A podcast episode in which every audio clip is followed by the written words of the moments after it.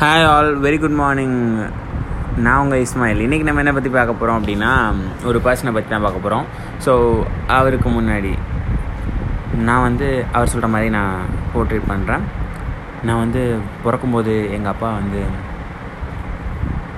ஏதோ தவறுதலாக ஒரு பையன் பிறந்துட்டான் எனக்கு. அது உங்களுக்கு வேணுமா? அப்படின்னு ஒரு தம்பதிக்கு கால் பண்ணி பேசினாங்க. அவங்க ரொம்ப ஏழை தம்பதி தான். அவங்க என்னை எடுத்து வளர்த்தாங்க. அவங்க எடுத்து வளர்க்கும் போது பார்த்தீங்க அப்படின்னா அவர் ஒரு தோட்ட வேலை தான் பார்த்துட்டு இருந்தார். அந்த தோட்ட வேலையிலையும் பார்த்தீங்க அப்படின்னா எது பண்ணாலும் அவர் ரொம்ப நேர்த்தியாக அழகாக பண்ணுவார். அதே மாதிரி நானும் அவர் கூட இருந்து சில விஷயங்கள் கற்றுக்கிட்டேன் எனக்கு படிப்பு வரல. நான் காலேஜ் விட்டு நின்னேன். நான் வந்து ஒரு வேளை சாப்பாடு கூட இல்லாமல் கஷ்டப்பட்டிருக்கேன். போதையில் சுற்றிருக்கேன் என் வாழ்க்கையில் என்ன பண்ணுறதுனே தெரியாமல் இருந்திருக்கேன். ஆனால் நான் சில விஷயத்த ஃபாலோ பண்ண ஆரம்பித்தேன் நான் இப்போ இந்த லெவலில் இருக்கேன். ஃபர்ஸ்ட் விஷயம் பார்த்தீங்க அப்படின்னா எனக்கு என்ன நல்லா வரும் அப்படின்றத நான் தெரிஞ்சுக்கிட்டேன். எனக்கு என்ன நல்லா வரும் அப்படின்னா எதாக இருந்தாலும் எதையாக இருந்தாலும் அழகாக பண்ணுறது எவ்வளோ காசு செலவானாலும் சரி எவ்வளோ இதாக இருந்தாலும் சரி நேர்த்தியாக அழகாக ஒண்டர்ஃபுல்லாக பண்ணுறது தான் என்னோடய தனித்திறமை.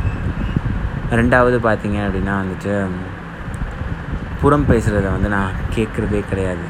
புறம் பேசுகிறவங்க இப்போ சொல்கிறத கேட்கும் போது எல்லாமே நமக்கு வலிக்கும். இன்னொருத்த நம்மளை பற்றி தப்பாக பேசும்போது நமக்கு வலி வலின்னு வலிக்கும். ஆனால் நம்ம அந்த இதில் தோக்க மாட்டோம் அப்படிங்கிறதுல நம்ம ரொம்ப கான்ஃபிடென்ட்டாக இருந்தோம் அப்படின்னா கண்டிப்பாக நம்ம ஜெயிக்கலாம். மூணாவது விஷயம் ரொம்ப முக்கியமான விஷயம் ஜெயிக்க அறிவு தேவையில்லை. உனக்கான இன்ட்ரெஸ்ட் இருந்தால் போதும்.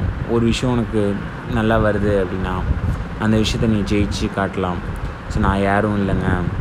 நான் தான் ஸ்டீவ் ஜாப்ஸ் ஆப்பிளோட சிஇஓ ஆக்சுவலாக பார்த்தீங்கன்னா இந்த முன்னாடி ஸ்டீவ் ஜோஸை பற்றி சொல்லும் போது பார்த்தீங்கன்னா ரொம்ப கஷ்டப்பட்ட பர்சன் பயங்கரமான ஆள் அப்படிலாம் சொல்லியிருக்கோம் நம்ம. அண்ட் அவர் பார்த்தீங்கன்னா ஆப்பில் வந்து பார்த்தீங்கன்னா அவரை ஒரு அவமானமாக நினச்ச பேரண்ட்ஸ் அவமானம் நினச்சி வேறு ஒருத்தவங்களுக்கு கொடுத்தாங்க. ஆனால் அவர் பாருங்கள் அவரோட பிராண்டையே கெத்தாக ஆப்பிள் வச்சுருக்கேன் நான். ஆப்பிள் ஃபோன் வச்சுருக்கேன் அப்படின்னு சொல்கிற அளவுக்கு ஆக்கிட்டார்.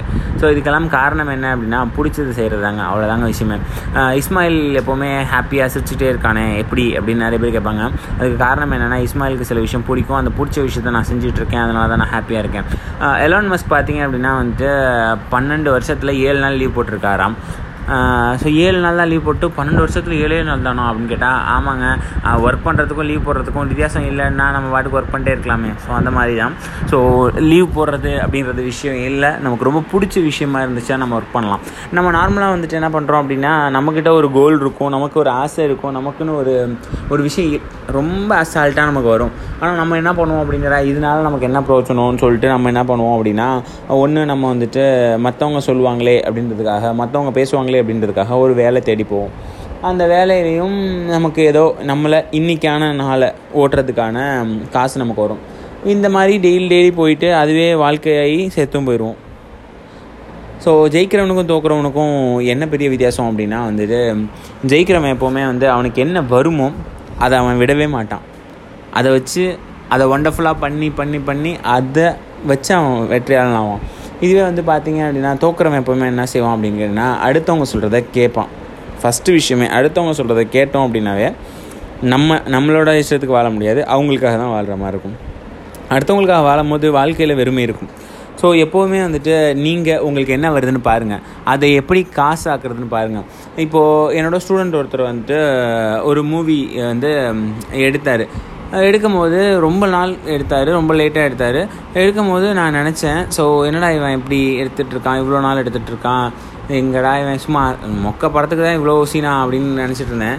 ஆனால் அவர் வந்துட்டு அந்த படத்தை வந்து சூப்பர்பாக எடுத்து அதோட டீசரை பார்க்கும்போது எனக்கு சே இதுக்கு இவ்வளோ நாள் ஆகலாண்டா நீலாம் வந்து படித்து இன்ஜினியர் ஆகி ஒன்றும் பண்ண போகிறது இல்லைடா போடா பேசாமல் போடா படம் எடுங்கடா. படம் எடுத்து பெரிய ஆளா வாங்கடா அப்படின்னு சொல்கிற அளவுக்கு எனக்கு இருக்குது அந்த அளவுக்கு. உனக்கு எது பிடிக்குமோ அதை பிடிச்சதை செய். அதை காசு ஆக்க முடியும்.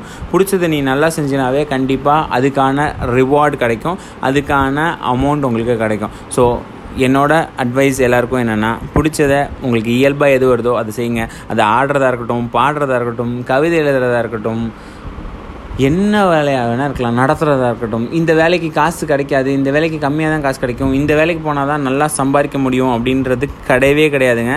சம்பாதிக்க முடியும்னு சொல்கிறது எல்லாமே வேலைக்காரனாக தான் சம்பாதிக்க முடியும். முதலாளி ஆகிறதுக்கான எஜுகேஷன் சிஸ்டமோ முதலாளி ஆகிறதுக்கான வழியோ இந்த உலகத்தில் யாருமே நமக்கு எஜுகேஷனில் சொல்லித்தரதில்லை தேங்க்யூ ஆல் பாய்